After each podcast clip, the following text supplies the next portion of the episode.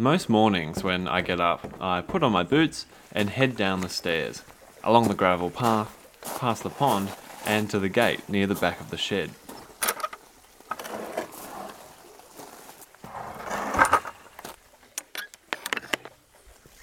Soon, I'm in the back paddock and then into the place where I have always felt most at home the bush. If we're pedantic, what I'm taking my morning stroll through is technically dry sclerophyll woodland, but whether I'm in the Daintree or the Mallee Scrub, the desert or the Tarkine, there is something about this country that just seeps into your bones. We have an ephemeral creek that cuts our property in half. When it's dry, which is most of the time, all the water sinks down into the silt, except where it's caught by the sandstone that dips in and out of the landscape like old shards of bone. As a little tot, whenever it rained, I was in the creek, half swimming, half romping through the leaves and the mud. How I didn't get covered in leeches is beyond me.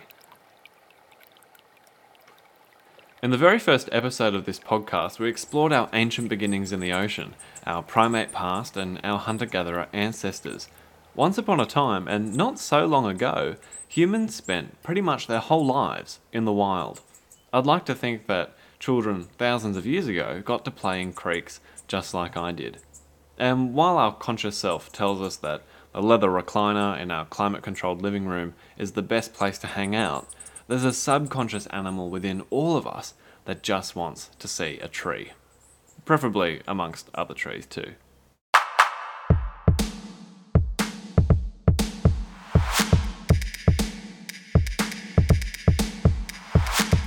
Hello, everyone, and welcome back. This time on How to Be a Mammal, we head into the great outdoors and explore our amazingly complex, incredibly important, and increasingly confusing relationship with the natural environment. In fact, I've uncovered so much on this topic, this has become a two episode attempt to reconnect us with Mother Nature. We'll also be diving into how to get out and about and why it's so important to leave the air conditioning and disinfectant behind. And we'll have a chat about the Anthropocene with a world class researcher and academic. My name's David Barnott Clement. Let me show you how to be a mammal. Interacting with and being exposed to nature is incredibly important for our physical, mental, and even social health. Research into this area seems to have only scratched the surface. It's been found that earthing, so having physical contact with the earth, regulates our diurnal body rhythms, enhances our physical vitality, and lowers blood pressure. It produces many of the same benefits exercising does. Hospital patients who can see natural scenery through their window have shorter recovery times and experience less pain after surgery. Other studies have found we use outdoor spaces more if there's more trees around, and that children's activities in green spaces improves their social development. Even the social bonds of a whole community can be enhanced by increasing the amount of green space people have access to. Perhaps one of the most interesting claims when it comes to nature, or at least our interaction with external or dirty environments, is that exposure to pathogens and non invasive organic detritus from an early age can reduce your risk of developing allergies. In other words, playing in a park, or in my case, the creek, where there would have been all manner of bacteria and viruses, amoebas and pollen and stuff, means you're less likely to get allergies or suffer from asthma later in life. Allergies are funny things. As Bill Bryson dryly notes in his fantastic book, The Body, rates of allergies vary worldwide but are highest in developed countries. There is a lovely irony in the fact that the richer you are, the more likely you are, statistically, to suffer from hay fever. this is known as the hygiene hypothesis and was first proposed by David Strachan in 1989. Ulrike von Muchus, a name I have probably just butchered because it's German, and I do apologize if I have, divides this hypothesis into three main claims. The first is that infections, both the ones we notice and those we don't, may potentially reduce the risk of developing allergic illnesses. The second is that non invasive microbial exposures in the environment may also have the same effect. So, if you hold your dog close to your face, there's a whole bunch of microbes on your pooch that could make the dog sick. but not you. That doesn't stop those viruses or bacteria from being wafted up your nose, and they will still be removed by the immune system, but they don't cross the species threshold, unlike COVID 19. The last claim is that being exposed to all of these things alters your innate and adaptive immune system, which, if you remember, we talked about in episode 1. Now, the hygiene hypothesis is a fair bit more complicated than that, but you get the idea. Essentially, getting dirty, as a kid, isn't necessarily a bad thing, and may actually gear our immune systems in such a way our bodies don't freak out when your mate on the school bus eats a peanut butter sandwich. And that's exactly what an allergic reaction is your body's defense mechanisms going into overdrive for no apparent reason. I mean, there's no evolutionary advantage from avoiding peanuts, they're delicious. And there is evidence for these claims. Studies of children growing up on farms, compared to those living just down the road in town, have found that growing up surrounded by animals, the hay sheds, manure, mean farm kids are far less likely to develop allergies that they then bring with them into adulthood. Similar studies have confirmed that protective exposures, as they are called, include animal sheds, haylofts, and the consumption of unpasteurised cow's milk. So, does this mean, as a concerned parent, you should rub your kid's face in the dirt? Well, no, but if they pick up the cat or go crawling through the garden, don't freak out. Nature is seriously good for us. Luckily, getting out and about, pandemic aside, doesn't have to be the screaming kid, broken tent pole filled nightmare that has scarred most people at one point or another. That said, it seems screaming children are hard to avoid. You I don't know if it's going to be annoying. My so my housemate actually has a three-year-old daughter. She's in the middle of a temper tantrum, which you may be able to hear. It's COVID nineteen. Um, the show must go on. It's fine. Truly, it's totally cool. This is Amy Farrell, the assistant editor of We Are Explorers, an online publication that lives up to its name. It's all about getting you outside. Um, we mostly just cover domestic travel within Australia, but also cover a fair bit of New Zealand as well, and have kind of spread a little bit out to other islands in the Pacific. Our ethos is pretty much just like to encourage people all across Australia to just get out outdoors more often. So we do aim at kind of like the yo pro, so like young professionals who are kind of like working in cities and spend a lot of their time in the city during the week, but are really keen to like spend their weekends um, camping, hiking out of the city, um, and kind of getting their nature fix. So, I guess a big part of our publication is the idea that adventures don't have to be some huge, expensive, or like really daring expedition. We, we have these things we call micro adventures. So, it can be as short and easy as a two hour hike um, close to your suburb or something like that. Getting the idea that adventure can happen on any day of the week, even just small doses of adventure and being outdoors kind of can help improve your lifestyle. You mentioned that one of the reasons why you liked the publication was because it aligned with your own values. So obviously you're someone who likes to get outdoor in nature a lot. Why? What is it about the outside that is is so appealing? What do you get out of it? First and foremost, obviously, Australia and New Zealand as well are both really beautiful um, places to be outdoors, like very unique um, environments and ecosystems, and just really gorgeous places to be in and look at. And especially Australia, so much variety of environments as well. So yeah, I mean, you could be in one place and drive a couple of hours down the road and be in a completely different kind of ecosystem, which is really cool. But I think, I don't know, I just, if I find myself stuck inside for longer than a day or two, I feel like quite, um, I don't feel quite myself. I feel a bit like I'm missing something. I feel a bit, even a little bit unhealthy. I don't know. I just, being outdoors in the fresh air, I find it very refreshing and kind of healing, I guess. For example, um, over summer, I gave myself a little challenge um, to try and swim every single day. Uh, I'm very fortunate to live very close to the beach. So, but I found that every time, even though I would only like most of the time just jump in the water and jump out. It was kind of like I was washed of all of the day's responsibilities and anything I'd been worried about. Yeah, the ocean just get, has a very kind of cleansing factor to it, I suppose. I don't know, when you're outside or camping or whatever, you're very much only thinking about the space that you're in and who you're with when you're there, what you're going to do next, like um, what you're going to have for dinner, not thinking very much further ahead than the rest of the day's activities. So you mentioned before your target market is partly the YoPros, so the young professionals who spend a lot of their time working in those offices in Sydney or wherever it happens to be. Do you think that's part of the reason why you have that reader base? People are looking for the opportunity to kind of take a break from that 24 hour cycle of indoors, in a car, sitting in front of a screen. Is that what they're looking for? I mean, I think it's going to change a bit um, with COVID. I think a lot of people will if they're able to work from home, are going to start living in more rural areas and rural cities and places that they can actually access nature and have a more regional lifestyle.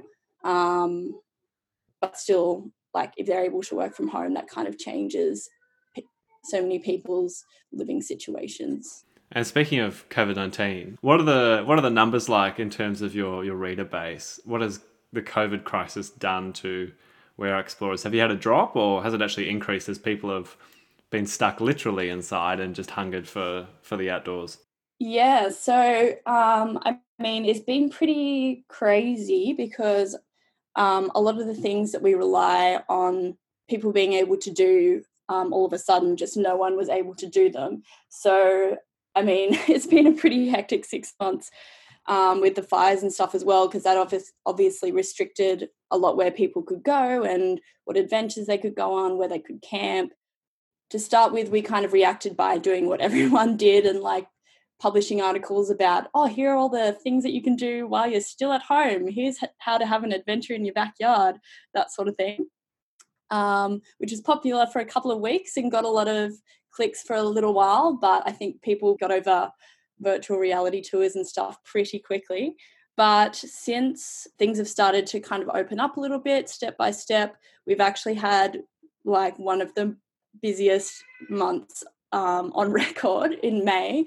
Actually, it's been pretty much the biggest viewership that we've had in a couple of years, I think, just because people are so excited to get back out there from the start of June and um, just so much planning going on if everyone's now, as restrictions, at least in Australia, are starting to gradually unwind, do you think that this onrush we're going to see as people, you know, dive into the ocean, get into the national parks, jump on their bike, will that continue? Do you think COVID 19 has taught people the importance of being outside? Or will people kind of revert to normal once normal is back? Mm, it's a bit tricky. Hey, I mean, there's def- definitely aspects of it that you would hope that people like carry on with their lifestyles for as long as possible. There's been reports of like bike sales have gone like through the roof. Um, I really hope that people continue to get outside as much as possible. I definitely think it's going to skyrocket in the next month or so. And then, I mean, given that the last six months or so, a lot of outdoor activities have been off the cards because of bushfires and COVID. I think people will be really trying to make up for it. And hopefully, even when um, international borders open up, hopefully Australians are just keen to stick around Australia and support like local communities and stuff that have really suffered over the last six months. And I mean, there's so many beautiful places to see in Australia. It's like impossible to actually get to all of them. So, with some restrictions coming to an end and your next or first outdoor adventure just around the corner, how to choose what to do, how to know where to go. Well, Amy let me know that the We Are Explorers website has now got a new page to help you do just that. And it's more than just a web page, it's a hashtag. Explore Your Backyard is a state by state, territory by territory breakdown of all the natural wonders you can go and experience down under. There's an interactive map, and you can choose your adventure by difficulty or experience, the type of activity you are undertaking, and even the type of environment you want to undertake it in. It's super helpful. And for the record, this is not hidden sponsorship, just me recommending a good website and wanting everyone to enjoy what this country has to offer. You never know, you might even lower your blood pressure while you're out there. And as Sir David Attenborough has said, no one will protect what they don't care about, and no one will care about what they have never experienced.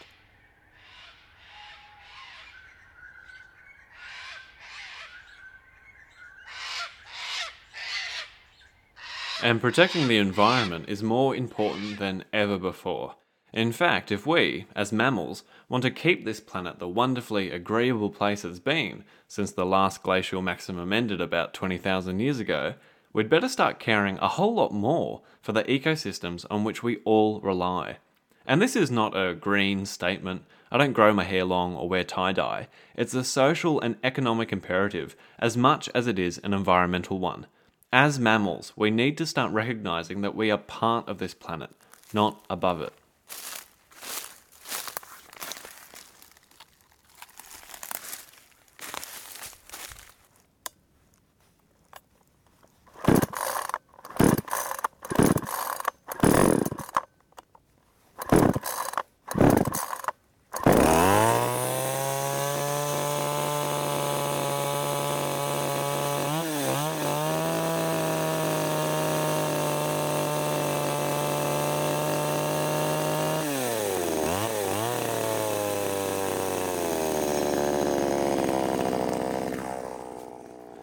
Is the sound of a chainsaw.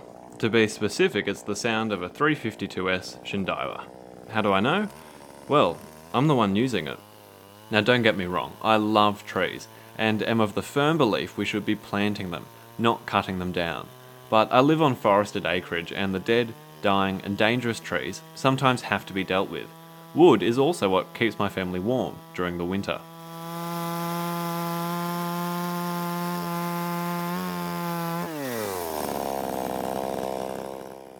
Chainsaws are incredible machines. A freshly sharpened and oiled chain goes through solid wood like butter, and, as my mum has impressed upon me all too often, even quicker through your leg. Whenever I use my chainsaw, I can't help but feel a touch of shameful pride to be human. It can fell a tree in minutes that would have taken hours to cut down with an axe, and hundreds of years if you just left the tree to its own devices. I have sawn through 60 years in 10 seconds and left the logs weeping sap as huntsmen flee their broken home, often snatched up mid scurry by a currawong or kookaburra.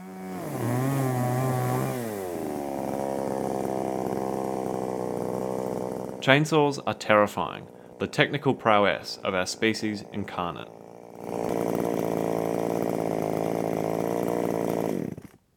The might of chainsaws along with their other combustion powered brethren, such as earth moving machines, cars, power stations, and industrial machinery, have meant humans can now change the face of the planet more quickly and more extremely than ever before.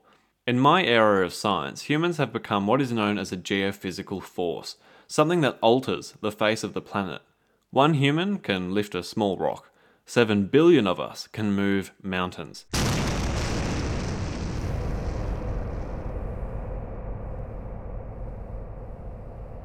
Unfortunately, the euphemism has become literal. By some estimates, we shift 10 times more sediment every year than all natural geomorphic processes combined. I'm talking about all the rivers, tectonics, glaciers, the wind, the rain.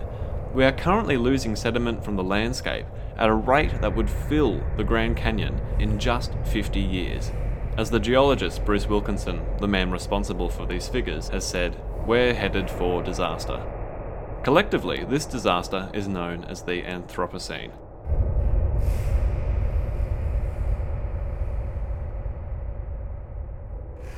This is a word of increasing popularity, but to get the lowdown on exactly what the Anthropocene is and what it means for us and the planet, I talked to Professor Noel Castree, the Director of Research for the School of Environment, Education and Development at Manchester University, and an honorary professorial fellow at the University of Wollongong. Professor Castree has published multiple books, countless papers, has written for The Conversation, and regularly presents around the globe. It was a pleasure to speak to him all the way from the UK until my internet rather unprofessionally cut out and stopped our Zoom call. Yeah, so the Anthropocene is a geoscience concept. It was coined in uh, 2000 by a Nobel Prize winning atmospheric chemist called Paul Crutzen and a, an American freshwater biologist called Eugene Stoermer. It's a geological term, so it describes a new epoch in the Earth's long history. The Earth is 4.5 billion years old, give or take. And geological epochs have natural causes, so the Earth has, has the Earth's environment has changed through natural processes over that 4.5 billion year period. Provocatively, what Crutzen and Stoermer proposed is that human activity is now having such a significant impact on the global environment that it is tipping the Earth into a new geological epoch, and they called it the Anthropocene. So the age scene of humans, Anthropo. And of course, that is provocative uh, because what it's saying is that humans now rival the great forces of nature uh, that have dictated the, the character of the Earth's environment over billions of years. And we've done it in a very short period of time, just over 200 years since the beginning of the Industrial Revolution. Um, 20 years ago, it was a new word or a neologism. Uh, I think by about 2012, 2013, you would have called it a buzzword. So it was starting to be used in, in, in some newspapers, in some current affairs periodicals, certainly in academia, it was being used quite a bit. And now it's, it's graduated to becoming something like a keyword. So it's become better known. You, you do see it used in all sorts of different arenas quite routinely. And as you've just said in your question to me, that slightly robbed it of some of the profundity, I think, uh, that Crutzen and Stoermer had intended. And that's a real shame because they very much wanted it to be a wake up call kind of concept or idea. A huge number of geoscientists are invested in providing evidence now that the Anthropocene has begun. Um, the evidence is pretty compelling, and it's, as I said before, it, it really is uh, an attempt to get us to think very, very carefully about the way we operate as human beings, particularly in advanced capitalist economies like the UK Australia, and the United States. Is the Anthropocene as a term, though, enough, do you think? As in, like, I, I heard on the radio recently that there's someone's proposing the Pyrocene as another potential era that we're heading into, the Age of Fire, which is especially kind of poignant in Australia given what's just happened over um, the last summer that we had. Do you think that these um, these words alone will work in kind of changing the public discourse, or does it need to be paired with something like COVID 19 to kind of force through that, that type of change that you want to see? Well, some philosopher once said that you know you need you need good ideas when a crisis hits, and I suppose um, you know the Anthropocene is, is is a good idea in the sense that it's it's trying to warn us about something that's really profound and important. It's not a solution idea; it doesn't offer a solution or a way forward. And as you just said, David, there are other suggestions about the best way to characterize the human impact on the Earth right now. So the Pyrocene is one. Uh, a Marxist called Jason Moore in the United States coined the term the capital Ocene, which is very ungainly, but is designed to capture the idea that actually we live in a world dominated by, cap- literally dominated by the capitalist economic system. And it reaches into every nook and cranny, not just of social life, but the environmental world uh, too, or the, the ecological world too. So I think you need a kind of gallery or a panoply of ideas. Uh, some can be ideas that are about sounding alarm bells. Others are about, well, how do we put the fire out and move forward in a more positive way? So I think, you know, it takes years to get these ideas into the culture, into the language. It takes lots of patient effort by many, many thousands of people to change the discourse. And I guess one hopes that, you know, when the discourse is sufficiently enriched with some of these ideas, and when a crisis like the COVID crisis hits, and hopefully we won't have another one, but who knows, in the future we may do, that, that sort of triggers a social tipping point. And politicians and many of our business leaders, and certainly great many members of the public, will say, actually, enough's enough, we have to change. I also thought I would ask Noel, while I had him on the line, how the UK and England was going as the country tried to shake off the shackles of COVID 19. Well, I think your population's been very good about observing social distancing. I think most countries have got fairly well behaved citizens, at least in, well, actually, no, globally, I think there's been a lot of compliance by um, ordinary people. But yeah, we are one of the worst hit countries on the planet uh, per capita so far in terms of deaths and infections. The government is coming under a lot of pressure and has made quite a few mistakes.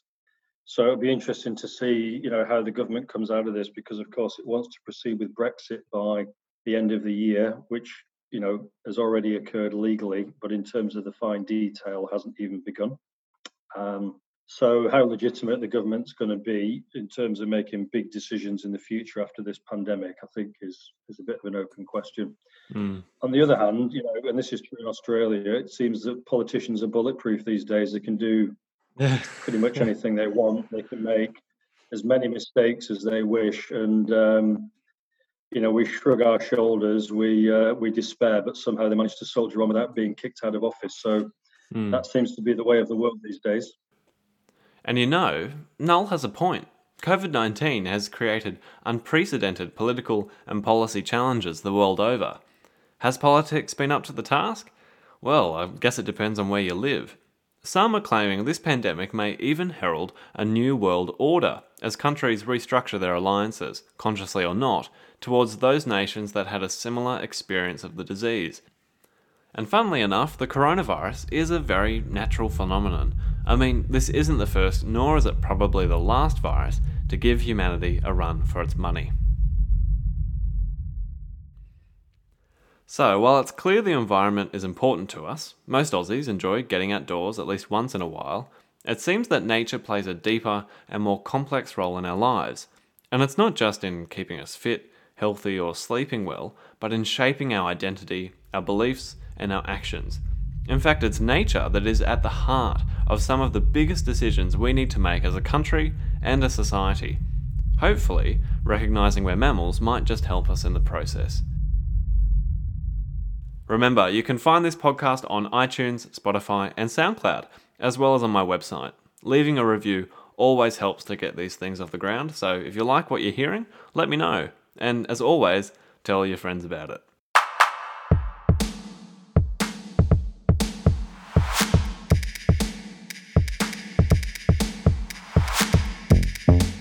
Next time, I continue my chat with Noel about what it's going to take to reconcile ourselves with our very unmammalian relationship with the environment.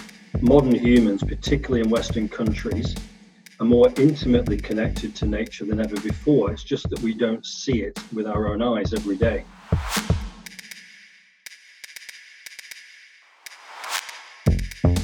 And as we continue our journey with Mother Nature, we get friendly with fish and rivers. What do carp, feminism, and disgust have in common? Find out as we investigate the unique moments where nature, culture, science, and emotion collide. My name is David Barnott Clement. Till next time.